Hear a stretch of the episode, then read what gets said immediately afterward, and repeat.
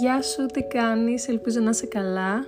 Έχω υπερβολικά πολύ διάθεση για αυτό το επεισόδιο και χαίρομαι σαν μικρό παιδάκι. Όπα, κάτσε. Μικρό παιδάκι, παιδάκι. Κλείνω τα 21 τον Ιούνιο και συνειδητοποίησα μόλις τώρα πόσο καιρό έχω να αισθανθώ παιδί. Ε, ακραίο. Ξέρεις, ώρες ώρες σου έρχονται κάποιες σκέψεις στο μυαλό, όπως τώρα, και αναρωτιέμαι πότε ήταν η τελευταία φορά που χάρηκες με την ψυχή σου και έζησες τη στιγμή σαν μικρό παιδί; Εμένα, αν με ρωτάς, ήταν πριν δύο Κυριακές που πήγα σε ένα πάρτι και είδα τους μαθητές μου από το σχολείο. Ε, χορέψαμε, γελάσαμε, πιαμε βότκα βύσινο. Παιδιά, είναι τέλειος συνδυασμός σε βότκα βύσινο. Και αισθάνθηκα παιδί για αυτό το μικρό χρονικό διάστημα, χωρίς τις υποχρεώσεις και τα πρέπει να τρέχουν πάνω κάτω στο κεφάλι μου, χωρίς να βομβαρδίζομαι από τις σκέψεις, χωρίς να κάνω αυτή την αυτοκριτική, τη σκληρή μέσα στην εβδομάδα που ξέρεις είναι οι στιγμές που βαράς τον εαυτό σου και δεν το κάνεις αυτό καλά, δεν το κάνεις εκείνο καλά, να σε πιέσεις, να σε κάνεις να σε ράνεις και γίνεται ένας βομβαρδισμός ρε παιδί μου στο κεφάλι σου, σαν να ζεματάει, ξέρεις, τζιζ συναντάω ανθρώπους που η ζωή περνάει και εκείνοι τρέχουν να την προλάβουν και σαν να αισθάνεσαι κάπως χαμένος, πνιγμένος μέσα στα πρέπεις σε όλα αυτά που εξηγούσα πριν, μέσα στα κουτάκια του πόσο θέλουν οι άλλοι να είσαι, σαν να είσαι παγιδευμένος στην ίδια στη ζωή. Και αυτό ακραίο θα προσθέσω. Πολλές φορές έχω βρεθεί σε αυτή τη θέση και εντάξει, με την ψυχανάλυση έχω αρχίσει να αντιλαμβάνομαι πότε με παίρνει μπάλα και χάνομαι και πέφτω μέσα σε αυτή τη λούπα. Που εντάξει παίρνει αρκετό διάστημα και ακόμα κάποιες φορές δεν το αντιλαμβάνομαι όταν το κάνω αλλά προσπαθώ να, να με κρατάω συγκεντρωμένη όταν συμβαίνει αυτό να βλέπω το πρόβλημα απ' έξω δηλαδή το πρόβλημα, την κατάσταση να τη βλέπω απ' έξω ώστε να μπορώ να τη δω καθαρά. Γιατί όταν ζεις μια κατάσταση δεν τη βλέπεις τόσο καθαρά. Οπότε προσπαθώ ακόμα και στη ζωή μου όταν πρέπει να γίνομαι ο τρίτος άνθρωπος. Δύσκολο. Δεν το κάνω πάντα σωστά. Δεν είναι καθόλου εύκολο σαν άνθρωποι να συνηθίζουμε να το κάνουμε αυτό και συνήθως αυτό μας τηγωνόμαστε άμα δεν πηγαίνουν όλα έτσι όπως τα έχουμε προγραμματίσει, ότι φταίμε συνέχεια εν ολίγης. Όμως πρακτικά πώς μπορείς να ζεις τη ζωή σου όπως επιλέγεις; Η συμβουλή που δίνω στον εαυτό μου και ουσιαστικά θα την πω δυνατά για να την ακούσεις και εσύ που με ακούς αυτή τη στιγμή είναι πώς μπορεί να έχεις πολλές υποχρεώσεις και άγχη, όμως μην ξεχνάς τα πράγματα που θέλεις να κάνεις πραγματικά στη ζωή σου. Μην ξεχνάς πως εσύ είσαι ο main character.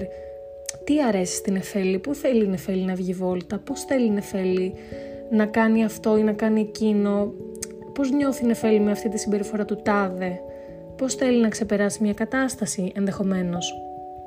Πολλές φορές πέφτουμε στην παγίδα και πάνω που, που ακούμε συμβουλές από τους γύρω μας, και θέλοντας να τις ακούσουμε, θέλοντας να το κάνουμε αυτό στον εαυτό μας και να, να αποστασιοποιηθούμε και να κατάλαβες τι σου εξηγώ αλλά ξεχνάμε πολλές φορές να δούμε τι θέλει ο ίδιος μας ο εαυτός, τι θέλει πραγματικά να κάνει ακόμα κι ας είναι λάθος, τι, να, να το ζήσεις ρε παιδί μου, να ζήσεις το πρόβλημα την κατάσταση, την απόρριψη, τον έρωτα, να ζήσεις το συνέστημα που επιλέγεις την εκάστοτε φορά. Μπορεί να είναι λάθος. Δεν υπάρχει σωστό και λάθος. Εκτός αν φυσικά καταπατάς κάποιο νόμο, π.χ. να σκοτώσεις κάποιον. Εκεί ναι, ρε παιδιά, υπάρχει λάθος.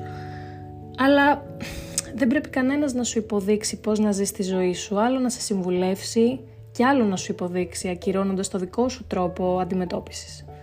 Να μην αφήνεις κανένα να σου πει πώς πρέπει να νιώθεις και τι θέλεις να κάνεις, γιατί αυτό που νιώθεις, ακόμα και να είναι παράλογο για κάποιους, εσύ το νιώθεις.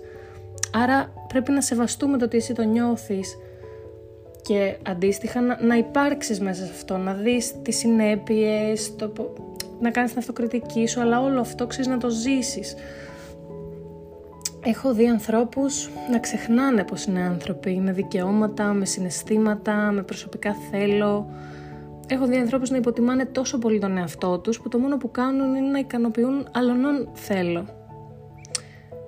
Και ρωτάω, γιατί φοβάσαι να ζήσεις τη ζωή σου; Είσαι σίγουρος πως τη ζεις έτσι όπως τα ήθελες; Αν ρωτάγες τον εαυτό σου τώρα, αν θα άλλαζε κάτι μέχρι την ηλικία αυτή, αν θα άλλαζες, αν θα έκανες παραπάνω πράγματα, θα, θα τα άλλαζες αυτά που έχεις κάνει μέχρι τώρα; Θα είχες πει πράγματα που δεν είπες; από πλευράς μου και μπορώ να σου απαντήσω γιατί γνωρίζω τον εαυτό μου προφανέστατα μπορώ να σου πω ότι δεν θα άλλαζα κάτι από όσα έχω κάνει μέχρι τώρα κάθε στιγμή λογαριάζω και το τι θέλει είναι φέλη και αναλόγως πράττω ή τουλάχιστον αν δεν το έκανα από πάντα από κάποια ηλικία και μετά άρχισα να το κάνω και μιλάω για μένα ως ένα πρόσωπο παράδειγμα που έχω γνώση αυτόν που λέω και ξέρω ότι δεν θα παρεξηγηθώ όπως είπα και ε, στο δικό μου, στο προηγούμενο επεισόδιο, στο δικό μου, καλά, το κεφάλι μου, παιδιά, η βουβαρδιστή.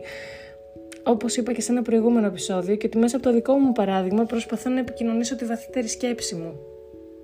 Θα σου πρότεινα, αν νιώθεις χαμένος, αν νιώθεις πως δεν ζεις αυτή τη στιγμή ε, για σένα, ότι ζεις ενδεχομένως για κάποιον άλλον, θα σου πρότεινα να γράψεις σε ένα χαρτί τι σου αρέσει να κάνεις. Ή μάλλον τώρα που το καλοσκέφτομαι ας πούμε είναι κάτι που έχω δοκιμάσει και εγώ στον εαυτό μου και σας το συστήνω. Θα μπορούσες να έχεις ένα τετραδιάκι κάπου που μπορείς να το κρύβεις όταν δεν το θέλεις και να το χρησιμοποιείς όταν το έχεις ανάγκη. Να γράφεις πράγματα που θα ήθελες να πεις και δεν μπορείς ώστε να μην τα κρατάς μέσα σου Μπορεί να είναι και άσχετες σκέψεις, κάτι που σου φάνηκε περίεργο μέσα στη μέρα, κάτι, κάτι που ένιωσες και δεν μπορείς να το εξηγήσεις, ένα όνειρο.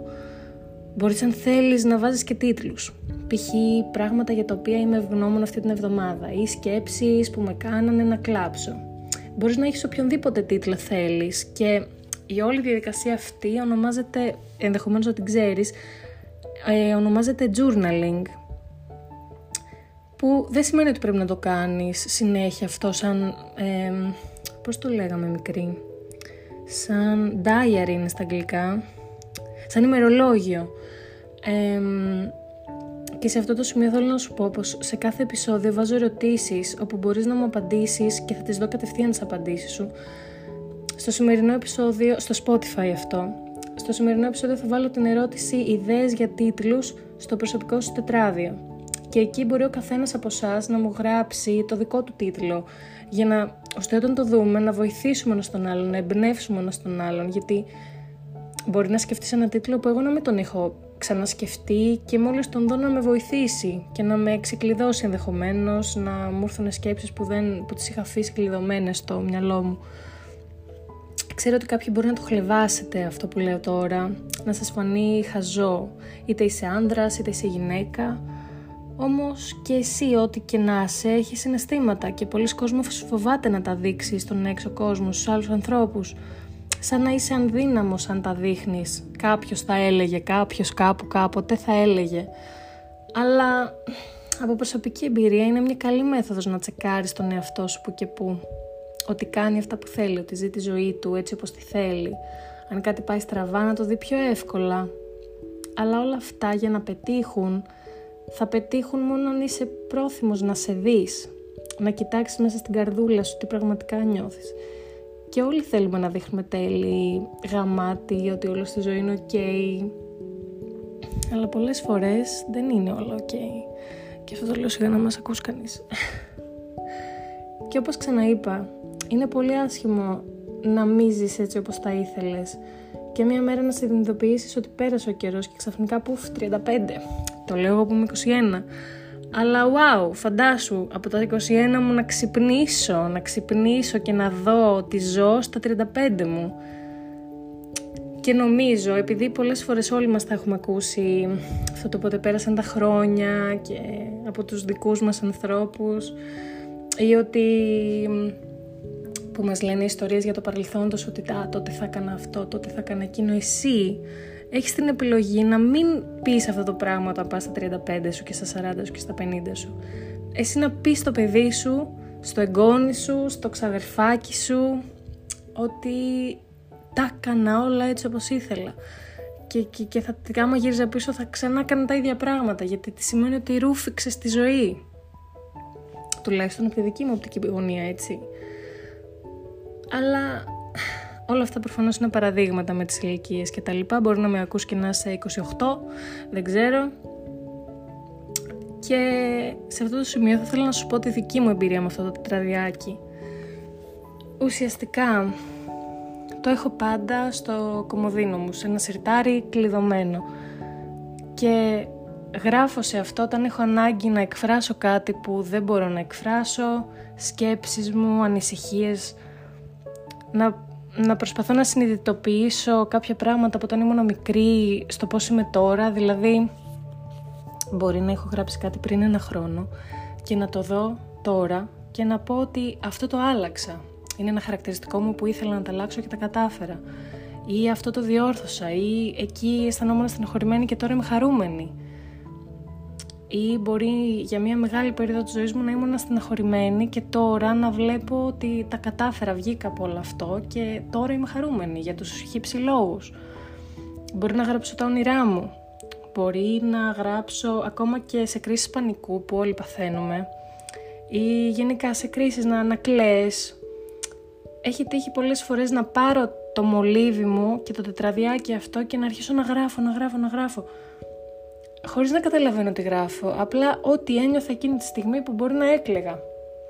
Ή αντίστοιχα να γυρίσω στο σπίτι μου μετά από μια πάρα πολύ ωραία βόλτα και να θέλω και να μου έρχεται να γράψω ένα κατεβατό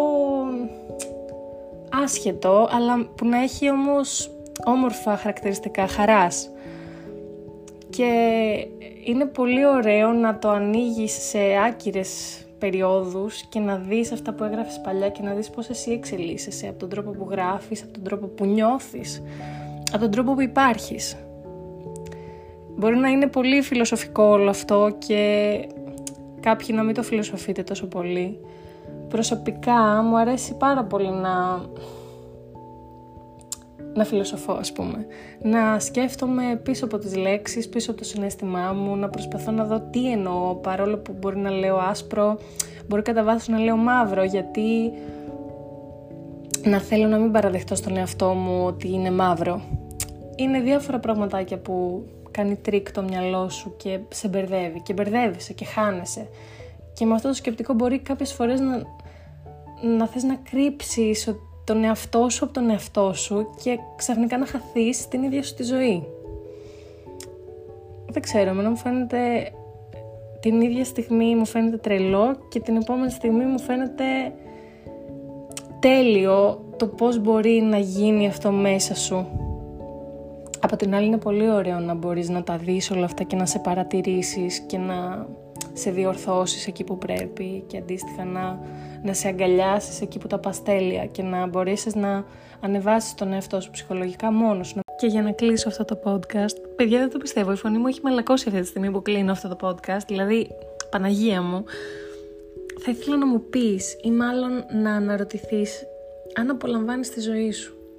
Και αν μου απαντήσεις όχι, σου εύχομαι σε ένα μήνα αν ξαναναρωτηθείς αν τη ζήσεις έτσι όπως τη θέλεις, η απάντηση να είναι ναι και να έχεις ένα χαμόγελο στα χείλη σου. Και ελπίζω αυτή τη στιγμή να έχεις το ίδιο χαμόγελο γιατί σου πάει και να το φοράς πιο συχνά. Φιλάκια.